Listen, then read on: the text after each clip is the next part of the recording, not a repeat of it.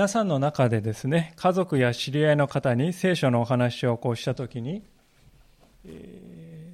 ー、いや、私は神がいるっていうのがね、どうもこう信じられないんですよっていうね、えー、そう言われてしまった方は、まあ、それなりに多くいらっしゃるのではないかと思うわけです。しかし、神がいるとはどうも信じがたいと言われる方もですね、よくよく聞いてみると、悪魔、あるいは悪魔的な存在というのは、なんとなく認めているということが結構あるように思うんですね。と言いますのは、この人間の歴史を振り返りますと、とんでもないこの血で血を争う洗うような大規模な戦争が、まあ、たくさん数限りなくあるわけです。でこの日本の国内でも目を覆うようなですね、こう凄惨な事件というのがいくつもいくつも起こりますね。ですから何やらこの目に見えない悪の力が人をそそのかして混乱させていると。そのように感じている人は実は非常に多いように思うんですね。しかしそこですぐにわかることですけれども、そのようにして見えない悪の力というものは受け入れているけれども、しかしでも神の力というものは、神の存在というものは認めない。としたら、これは矛盾であるということがわかると思うんですよね。なぜかと言いますと、この世の中にこの神という方はおられずに、ただ悪の力だけがあって、悪の力に一方的に人が支配されているとしたらですよ、人間の世というのは、とっくの昔に滅びていると思うんですよね。しかし現実にはそうはなっておりません。悲惨な出来事はたくさんありますけれども、その一方で心温まる愛の支え合いの物語を私たちはあちこちで耳にします。人間の良心がもう悪に染まって完全に消え去ったかというとそうではなく残り続けています。世界全体を見ますと皆さんどうでしょうか？中世の時代よりも人権というのは明らかに尊重されるようになってますよね。女性の地位はどうでしょうか？明らかに昔よりも向上しています。高齢者へのケアは明らかに昔よりも手厚いものになってきていると思うんですね。ですからこれは明らかに神という方がおられて悪の力を抑えている。紛れもない証明であると思うんです。私があの聖書が真実な書物であるとこう信じる一つの理由もここにあるわけですね。聖書はもちろん神の存在をです、ね、力強く証言していますけれども、その一方でですね、悪の存在というものも語っているわけですよね。悪を生み出す悪魔というものがいるのだということもはっきり認めています。私たちが本当に根本的な疑問です。生きていく中で根本的な疑問ですけど、どうして世の中にはこんなに悪があ満ちているのか。聖書を読むときにその起源が明確に説明されていますよね。で聖書はそして説明して終わりではなくて、どうすればその悪から救い出されるかというその方法もですよ、きちんと語っています。ですから、悪というものを考えるときに聖書のですね、語る教えというのは非常に守備一貫していると思いますね。守備一貫した解決の方法までですね、示してくれています。で、えーこのですねところに基づいてこの現実の世界というものを見るとですね聖書が語っていること本当にぴたりと一致しているということがね分かると思うんですよ。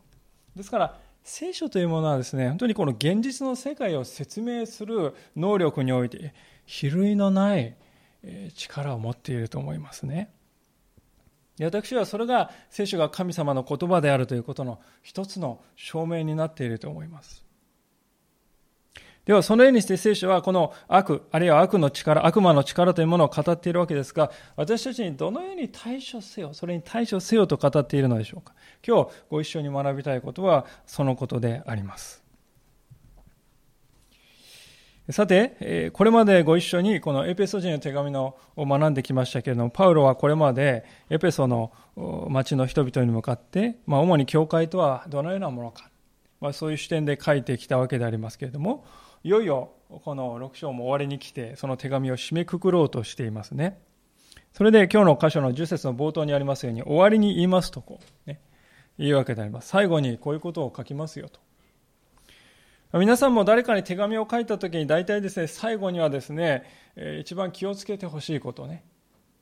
大事なことを書くんじゃないかと思うんですが、パウロもそれは同じだったようであります。10節をもう一度お読みしますが、終わりに言います。主にあってその滞納の力によって強められなさい。パウロは強められなさいと命令しています。で、ここでね、強まりなさいとか強くなりなさいって言ってるんじゃなくて、皆さんね、受け身形が使われてますよね。強められなさいと。これはとても大切なことです。なぜかというと、人はですね、自分で自分をですね、力づける。これできないんですよね。頑張ろうって言って自分をね、奮い立たせる。それは確かにあるかもしれないけど、それが長続きするでしょうか。はあやっぱりダメだ。自分で自分をいくら近づけ力づけようとしてもですね、それは本当に力にはならないわけですね。そうではなく私たちは力づけられて、神様によって力づけられて、初めて力を持つことができるわけですよね。聖書は神様という方は世界をお作りになった偉大な力を持ったお方だと言っておりますけれども、そういう偉大な力、全能の力、まあ、ここで滞納の力って書いてますがね、まあ、そういう偉大な力を受け取って受け取らせていただいて初めてクリスチャンは力づけられるわけですよね神様につながっているからこそ私たちはそのような力をいただくことができるようになっているわけですがしかし、なぜでは私たちは神様の力を受け取らなくてはいけないんでしょうか？神様によって力づけられなくてはいけないんでしょうか？それはそうしなければ私たちは最後まで立ち続けていることができないからなんですよね。倒れてしまう。11節をご覧ください。悪魔の策略に対して固く立つことができるように、神のすべての武具を身につけなさい。まあ、ここパウロはここで備えることが大切だと。備えの大切さを私たちに問いて問いてくれています。備えておく。そして立ち向かう。それがなかったら私たちは倒れてしまうよということなんですよね。なぜかと言いますと、狡猾なる悪魔がいるからであります。悪魔の策略と、ね、聖書は書いているということに注目してください。悪魔は非常に巧みに策略を用いるものであります。ですから、神の存在を軽んじるということは非常にですね、愚かなことですけど、皆さんね、悪魔というものを軽く見て見くびるっていうこともね、それと同じぐらい危ういことですよ。悪魔というのは私たちの信仰者の足元を救ってですね、信仰を失わせるということを第一に目的としていますよね。で、その方法っていうのは実に実に巧みであります。正面からですね、ずんずんずんずんって悪魔がですね、悪魔の格好を着てですね、え近づいてきたらもうすぐにわかりますけどね、むしろそんなことしないで、自分などいないかのように存在を隠すんですよね。創世紀3章にあります、アダムとエヴァが誘惑された時に悪魔は一体どのようにしたでしょうか？皆さん思い出してください。無害な蛇の姿をとったわけですよ。そして、えー、脅迫するのでもなく、殴りかかるのでもなく、むしろ私は味方だ。良い理解者だよという態度をとったわけですよね。あまりにも自然で自尊心をくすぐるその言葉を聞いて、エヴァはですね、自分は騙されているということにすら気がつかないうちに騙されていたのであります。それは悪魔の上等手段だということですよね。一箇所聖書を開けたいんですけれども、第2コリントの11章の14節というところに、このように書かれております。エペソージの手紙から少し前に戻っていただきますと、第2コリントの、コリント人への手紙第2の11章、14節からのところですけれども、第、ごめんなさい、2017の聖書は369ページになります。それではお読みします。第2コリントの11章の14節15節しかし驚くには及びません。サタンでさえ光の見つかりに変装します。ですから、サタンのしもべどもが義のしもべに変装したとしても大したことではありません。彼の最後はその行いにふさわしいものとなるでしょう。聖書は悪魔は天使や神のしもべのなりをして私たちに近づいてくることすらあるのだ。それぐらいのことは朝飯前でできるのだとね、言っているわけであります。ですから大切なことは私たちは悪魔って聞いてなんかね、もう分かってる。えー、分かった気になって。悪魔というものを過小評価するのは非常に危険だということですよね。ある仲介者はこう言っていますが、見えない世界について人たちはイエス様よりも賢いかのように思い込むのは慎まなくてはならないと言ってますよね。聖書を書いた人たちが警告しているのにこんなものはと言って軽んじたりイエス様がサタンの存在をですね非常に警告しているのにまあまあ、ね、そのように聞くということは私はイエス様よりも賢い人よりも知恵があると思っていることになってしまう。そのようなことは慎んでくださいと言うんですよね。私は本当に全く同感なんであります。もちろんですね、恐れすぎる必要はないと思います。悪魔が怖くて怖くてしょうがない、夜も眠れない、それはクリスチャンのあるべき姿ではないですね。大事なことは正しく恐れるということですよ。で正しく恐れるってね、どういうことですか？それは備えを怠らないということですよね。私たちは最近ですね、こう津波やですね、台風や水害といって、本当にこの自然の力っていうのを見せつけられることが多いです。でそこでね、そのようなものに正しく対処するっていうのはどうですか？どうすればいいんですか津波怖い怖い。台風怖い怖いってうずくまることですか？違いますよね。あらかじめ十分に備えておく。避難経路経路を確認していつでもですね、えー、備えをしておくということですよねそれが本当に正しく恐れるということではないでしょうか悪魔に対しても同じことが言えるわけでありますクリスチャンに私なりました神様を信じましたあとは全て神様がね何とかしてくれるから私はここで座ってお委ねしておりますそうは聖書は言ってませんねむしろ今日の歌詞は全く反対のことを言っているんじゃないでしょうか。備えなければならない。兵士がですね、兵隊がさんがですね、最前線の近くにですね、いながら、何の備えもしないでテントでグースが寝ていたらですね、兵士として落第ですよね。私たちも同じですよ。ある意味私たちは最前線にいるんじゃないでしょうか。エヴァのところにまでですね、サタンはですね、やすやすと近づいてきましたよ。あっという間に気づかれずにですね、サタンはすぐそこまで来てますよね。私たちはですからすぐ近くにまで、たやすく来ることができる。ですから、ああいう意味で私たちは最前線にいるんだ。備えなくてはならないんだということですよね。じゃあ一体どのように備えるべきかということですが、第一のことはですね、自分が立ち向かっている相手を知るということです。まあ、昔あの中国の天才的な戦略家に孫子という人がおります。孫子の兵法っていう本がありまして、皆さんね、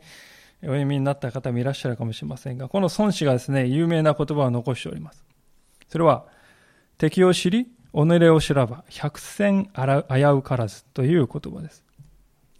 敵を知り、己を知らば百戦危うからず。これは敵のことがよく分かっており、自分の実力ということもよく正確に見極めている人は、たとえ100回戦ったとしても危うくなることなんかないんだよと。そういうことですね。ですから、パウロはまさに、まず敵を知ることだ。そこから備えを始めなさいって言うんですよね。それで12節でこういうわけであります。エペソーの手紙に戻りますが、私たちの格闘は、血肉に対するものではなく支配力この暗闇の世界の支配者たちまた天井にいる諸々の悪霊に対するものです。これが相手だよと言います。敵はこういうものだよと。で真っ先に何て言ってるかというと血肉に対するものではなくって言ってますよね。血肉っていうのは皆さんスーパーで売ってる肉のことを言ってるわけじゃなくて血の通った人間のことですよね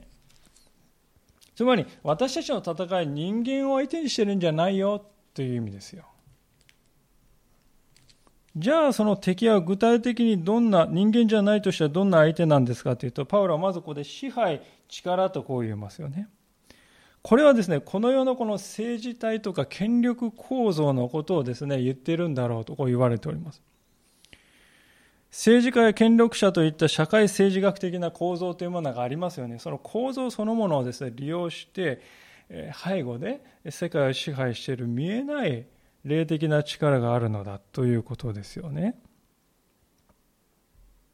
で次にこの暗闇の世界の支配者たちとこう言います。聖書によるとこの世界は悪いものの支配下に置かれていましてそれゆえに暗闇だとこう言うんですよね。えー、クリスマスによく読まれるねイザヤ書のところで「身を苦悩の暗闇」って言いますけどね、えー、聖書はこの世は暗闇であると捉える。なぜ暗闇かというとこの悪の支配者たちが支配に置いているからだと、まあ、世の人々はこの暗闇の中にとらわれてもがいているんだとそう聖書は理解しているわけです。私たちの世の中には絶望や悲劇が絶えません。本当に私たちはそれを見て憂鬱な気分になったり心痛みますけれどもなぜかっていうとこの暗闇の世界の支配者たちがいるからですよね。悪しき力悪魔が支配している。そしてその悪魔の力っていうのは何もこの世のことだけには終わらないんですよね。さらにパウロは何て言うかというと天井にいる諸々の悪霊って言いますよね。あれ？天にも悪霊がいるんですかってね。ちょっとびっくりするかもしれませんけどもはっきり聖書は天井にいる。言ってますよね。いやむしろ皆さんね悪魔が最も狙っているものはところはですね天なんですよ。天を狙っているわけです。なぜかというと私たちのですね真の宝っていうのは天にあるからですよね。ご承知のように皆さんこの世の中にあるね、えー、いろいろなものは全て私たちにとって一時的なものですよね。どんなに莫大な財産、どんなに素晴らしい名誉をですね、築いたとしてもですね、私たちはそれらを全て置いていかないといけませんね。でも天にある霊的な財産はですね、どうですか？別ですよね。古びたり失われたりすることのない財産ですよ。天にある財産って。悪魔はそこをですね、本当に狙ってるわけですよね。確かに悪魔はこの世界のさまざまな宝でですね私たちを次々誘惑してくるんですそしてそこにですねカッと食いついた人をですね釣り上げて一丁上がりとばかりですね。自分のところにですね釣り上げて何をするかって言ったらその人が持っている天にある財産を奪い取るんですよね。それが真の目的だということです。なんと巧みなことかと思いますけれどもある仲介者ですからここで支配一からこの暗闇の世界に支配たちまた天にいる諸々の悪霊ねこれは悪の連合軍だと言いましたね。まさしく私たちはこのような連合軍がこうねのし歩いている世界を生きているんだというこの自覚ですよね。そしてやがてはどうなるかっていうと悪がはびこる日が来ると。かつてないほどその力が増大する日が確かに来るんだとこう言ってます。13節。ですから邪悪な日に際して対抗できるようにまた一切を成し遂げて固く立つことができるように神のすべての武具を取りなさい。邪悪な日って言いますよね、まあ、これはあの原文では単数形が書いで書かれてまして邪悪な時代っていう意味じゃなくて邪悪な日なんですよね。ある日なんです。ですからこれは仲介者たちはですねイエス・キリストが再臨される前に悪魔との戦いが次第に激しいものとなってその激しさがね最高潮に達する時のことを言ってるんだというんですよね。邪悪な日というのは。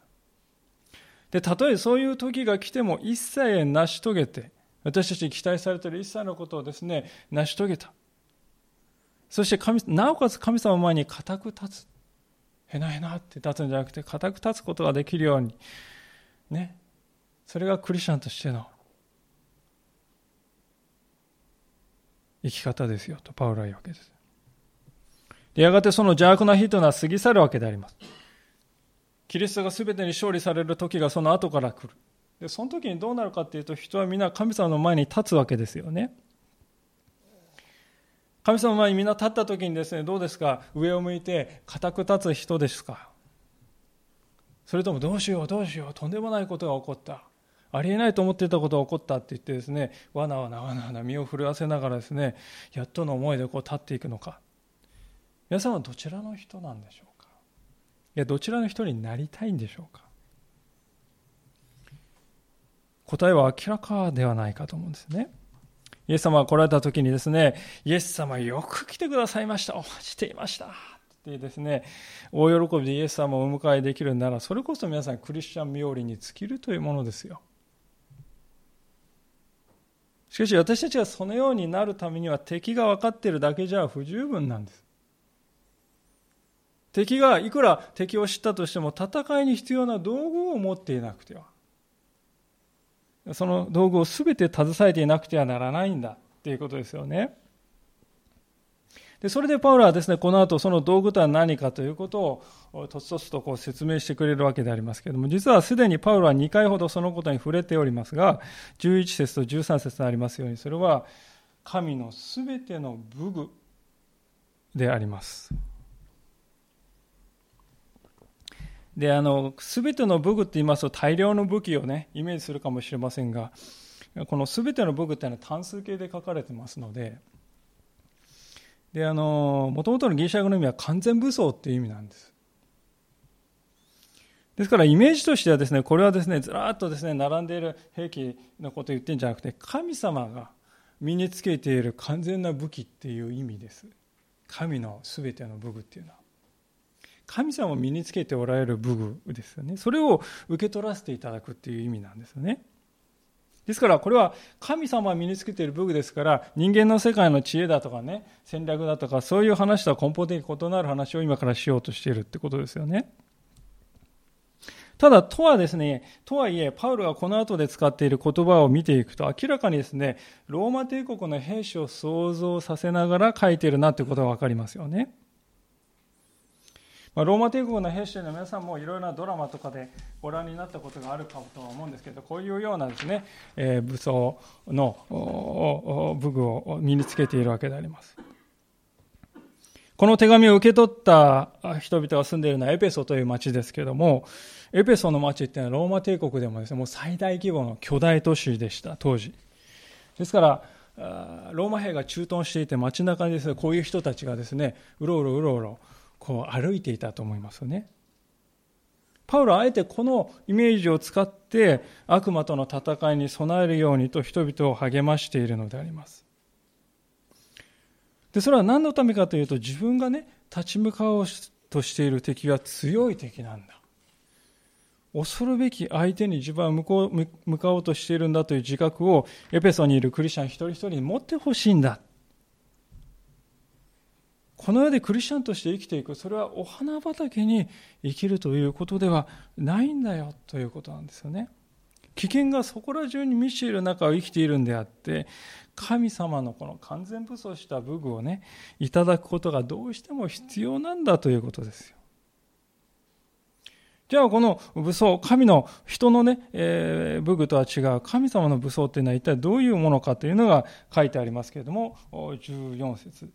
そして固く立ちなさい。腰には真理の帯を締め、胸には正義の胸手をつけ、足には福音の平和の福音の備えを吐きなさい。これはすべての上に信仰の盾を取りなさい。それによって悪いものが放つ火矢をすべて消すことができます。救いの兜をかぶり、御霊の剣すなわち神の言葉を取りなさい。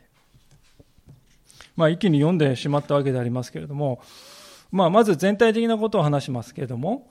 ここで6つの武器が書いてありますね。これはあの適当な順番で皆さん書いてるんじゃないんです。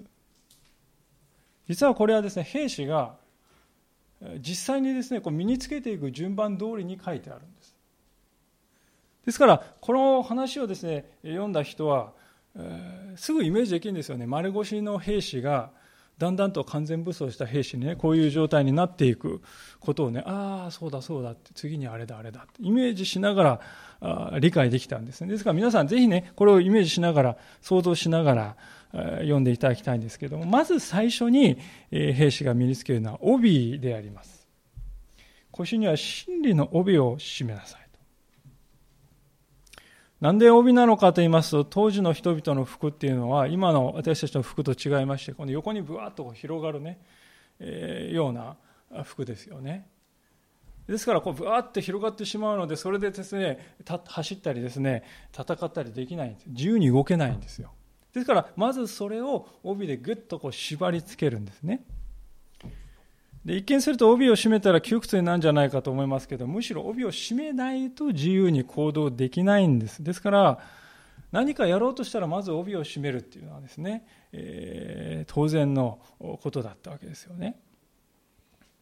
じゃあ、その帯であるとはいいとし、帯であることはいいとして、なんでここで真理の帯と書いてあるか。何の関係があるのか。真理と帯と何の関係があるのか。そこで考えてみていただきたいんですけど、皆さんはクリスチャンとしてですね、自由を感じるという時があると思うんですよね。私は自由だと。どういう時に自由にを感じるでしょうか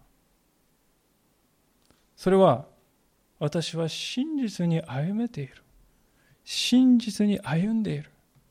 心の中に後ろめたい思いがない真実に生きられているって思う時にね言いようもない何て言うんですかこう自由をね味わえるんじゃないでしょうかねですからここで言われているですねことはなどういうことかというとクリスチャンが何か行動する時には常にね真実さというものをまず身につけることから始めなさいよということですよだから何かやろうとしてですね、胸に手を当ててふと考えてみるとですね、あれ自分で誠実ではない部分があるな、あれ。気づいたらね、そのままにしないで、まずそこから手をつけることが大事だということなんですね。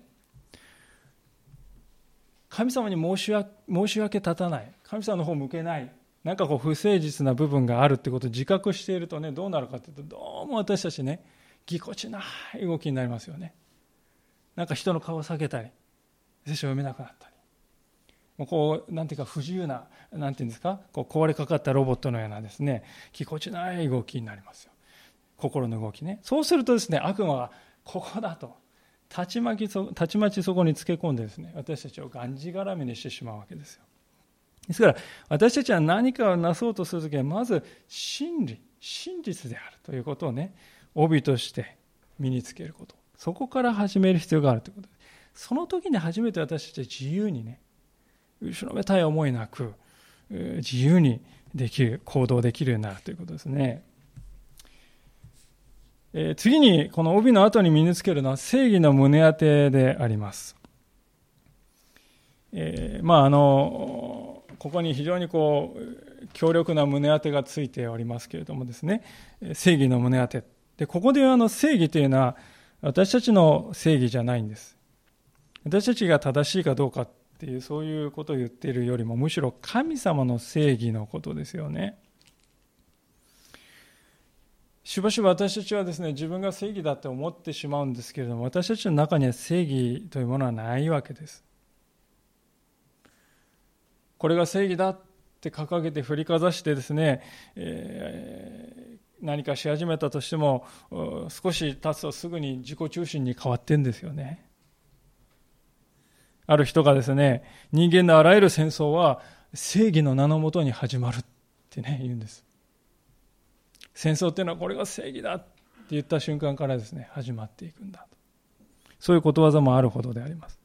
ですから私たちに必要なことはですね自己正当化した正義ではなくて神様の正義ですよ。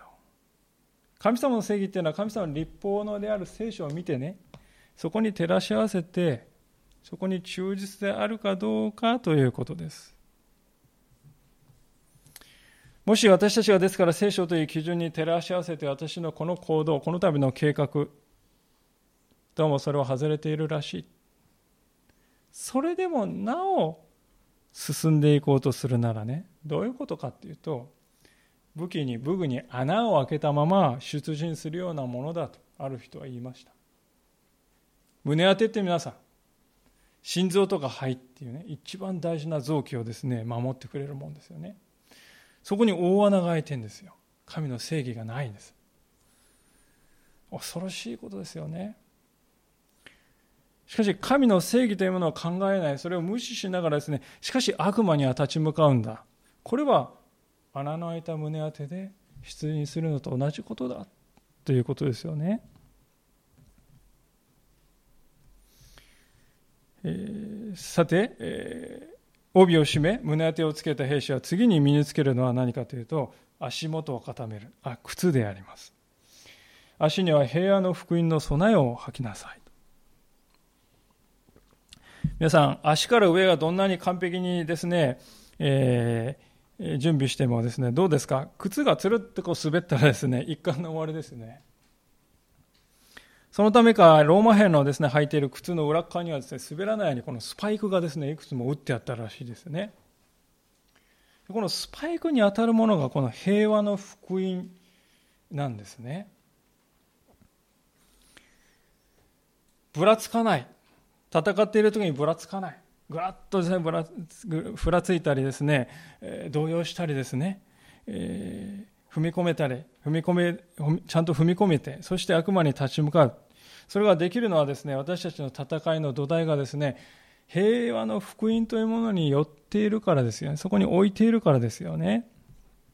まあ、しばらく前ですけども、数ヶ月前でしょうか、アメリカンフットボールのですね、監督がこの若い選手にですね相手にわざと危険なタックルやってこいと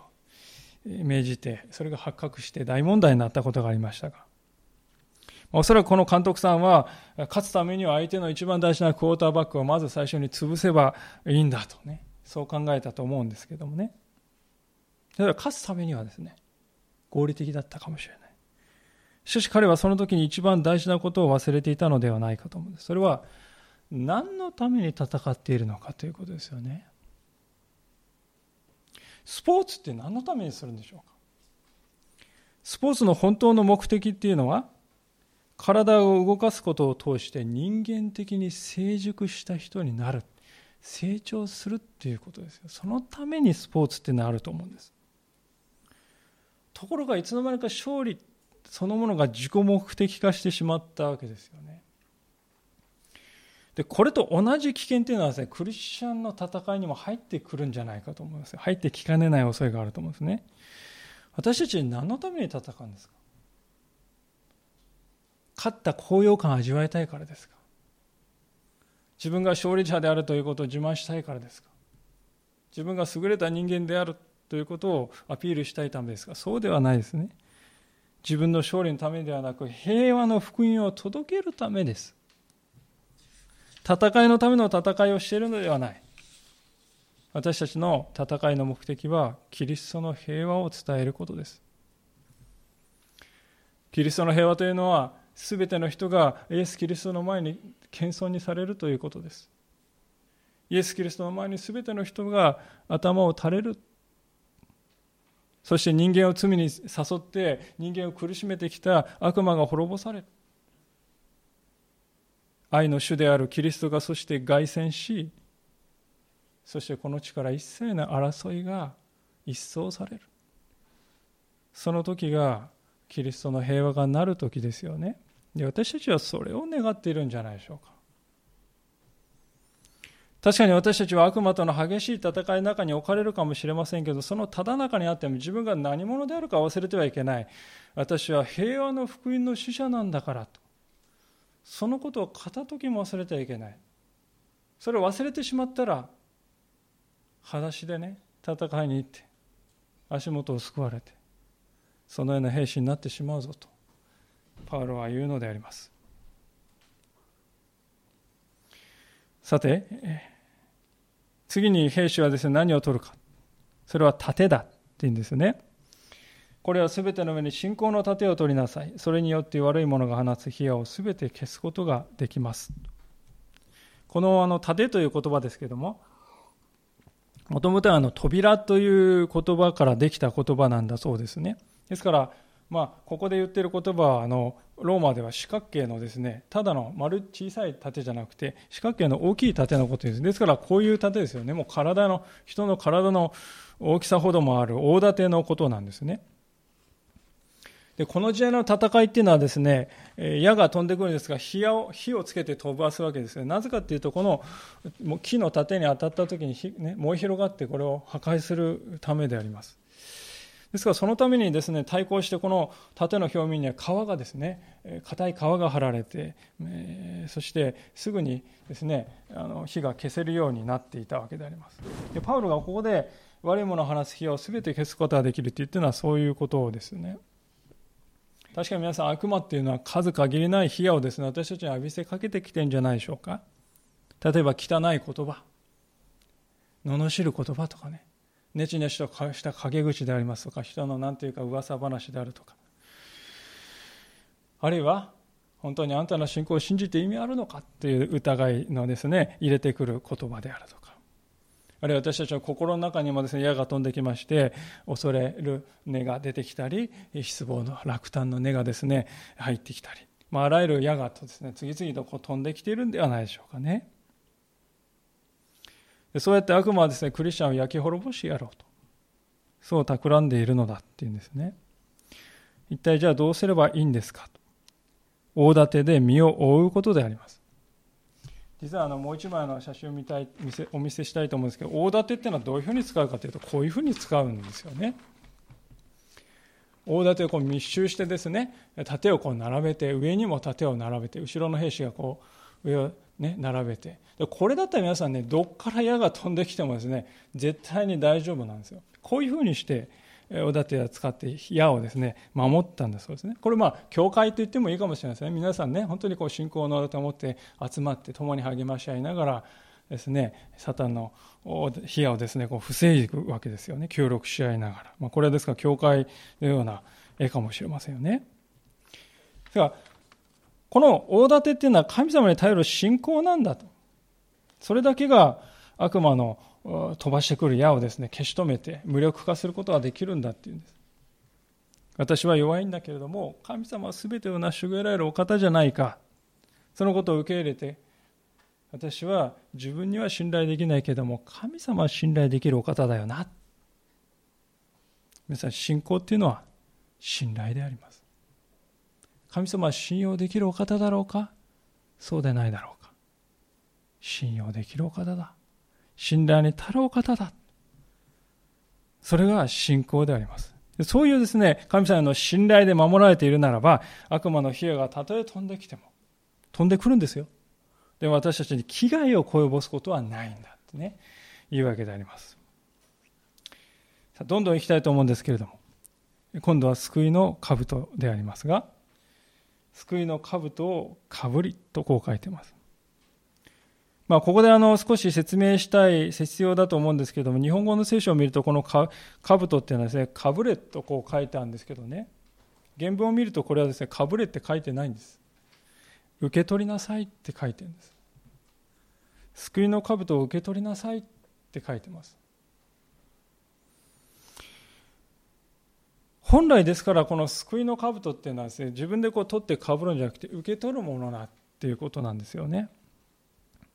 これはあの非常に意味深でありましてね皆さん、え、キリスト教において救いっていうのはです、ね、自分でこう取って獲得するもんじゃないんですね。受け取るものなんです。そのことがここではっきり原文には書かれてますね。でその救いというギフトを確かに私はそうですねはい受け取りますそれは何を意味するかというと頭を守る兜を手に入れたのと同じことなんだよっていうんですよね。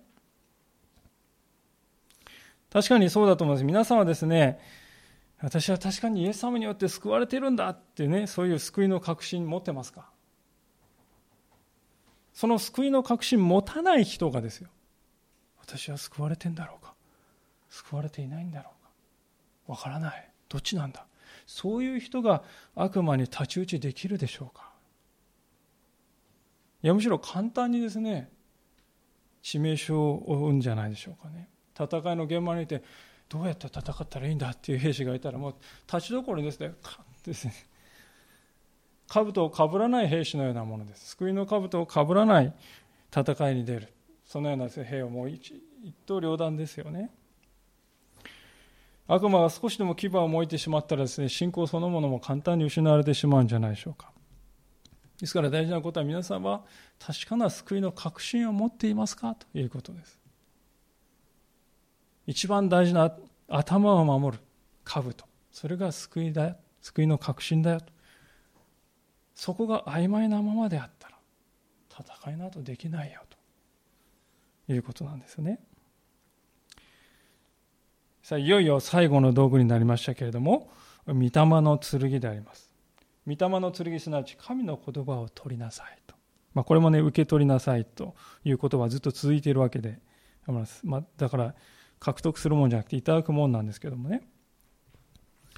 まあ、ともかくこの御霊の剣っていうのはじゃあ何かって言いますと、そのすぐ後に書いて説明がありますように、神の言葉であります。つまり聖書です。聖書が剣なんだ。で、御霊の剣っていうのはどういうことかっていうと、御霊が私たちにこの剣の使い方を教えてくれるコーチなんだっていうことなんです。御霊がコーチなんだと。ですぐに気が付くことだと思うんですけど、これは、この剣がですね、初めてここでね、攻撃に使うものが出てきたということがお気づきになると思うんですよね。で、唯一ここでね、攻撃に使えるものは唯一この剣ですね。これだけが皆さん悪魔に反撃できる武器であります。ですから、教会に来ると聖書の言葉を非常に大切にしているのはそういうことですよね。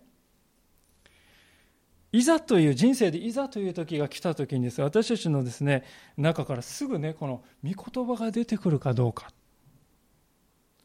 これが大事ですよね、まあ、御言葉が出てくればそうだってね。そうだ。神様はこう言ってるじゃないか。思えるんですけれどもしかし御言葉が出てこないとどうすればいいんだどうすればいいんだ防戦一方でですねこうしまくられていきますしかし、御言葉がですね、出てくるならば、そうだ、これによって対抗すればいいんだって、悪魔に反撃できるようになるわけですね。ですから非常に、えー、御言葉が大事なわけです。でイエス様もまさにそのようにして悪魔に立ち向かったということを私たちはぜひ思い出したいんですよね。またの4章の1節から10節のところにその出来事が書いているわけでありますけれども、まあ、時間がの関係でそのことを詳しく今見ることはしませんが荒野の誘惑と言われるであの40日間イエス様が断食した後に悪魔が近づいてきてイエス様を3度誘惑したというあの出来事であります。イエス様はそのごめんなさい悪魔はその時です。イエス様はどうやって誘惑したかというと最初はまず食欲ですよね。この石をパンに変えてみろ。で2番目は権力欲ですよ。ここから飛び降りてみろ。そうすれば奇跡が起こって、ね、助けられるぞと。そういう奇跡を使う力をですね引き出してみろ。3番目は支配欲でも。ここでですね私を礼拝すればこの世界を全てやるからと、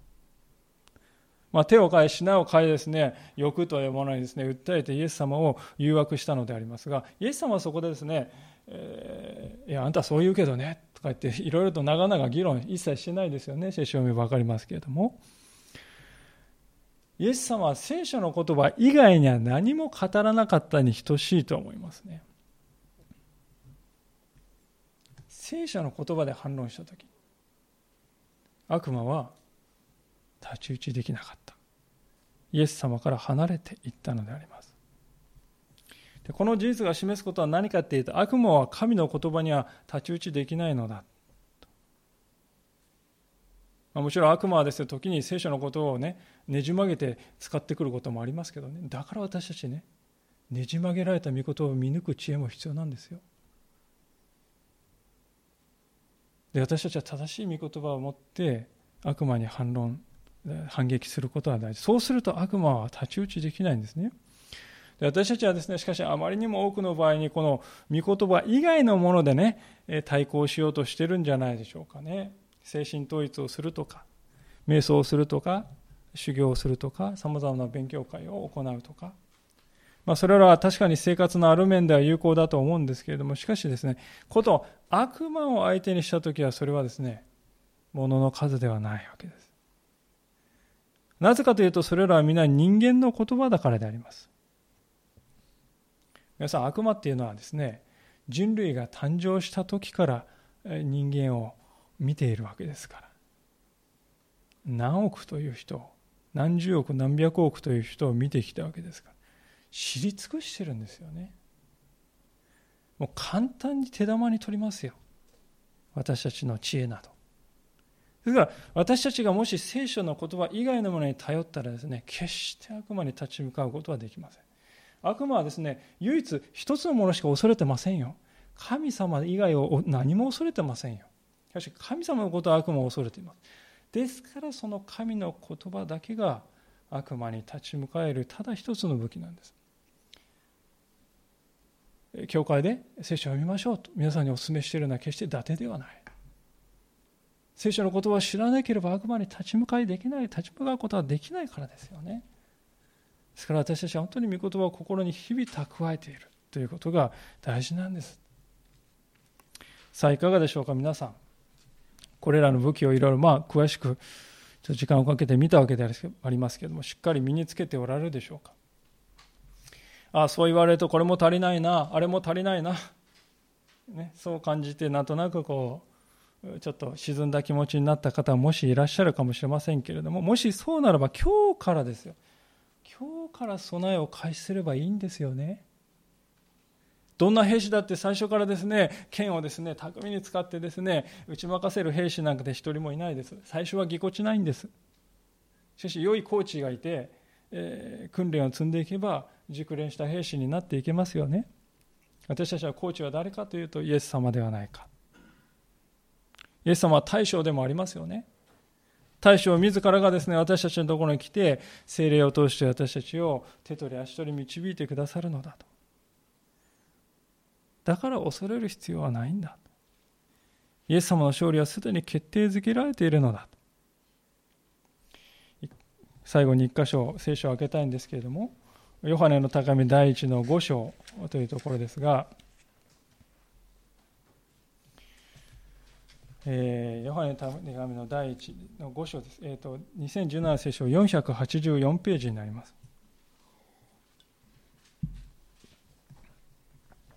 第一ヨハネの5章の4節